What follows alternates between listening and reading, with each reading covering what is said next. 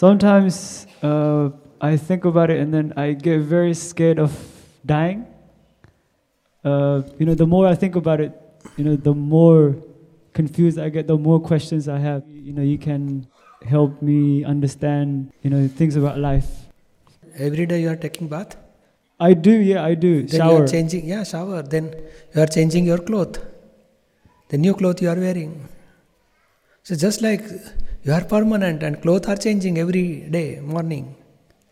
Sometimes in the afternoon we want to go some reception or somewhere else, we change again clothes.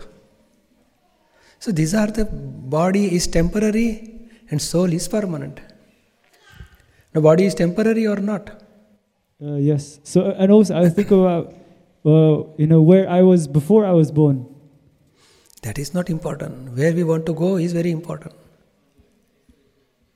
And we are permanent, that we have to realize, and that is important. So these are the phases, it will change. You are permanent, you are knower and seer. Once you know this is all this relative or temporary adjustment, and I am real and permanent.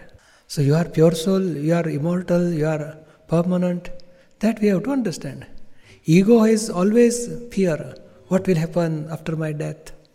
But soul doesn't have any fear, because soul realized that I am permanent.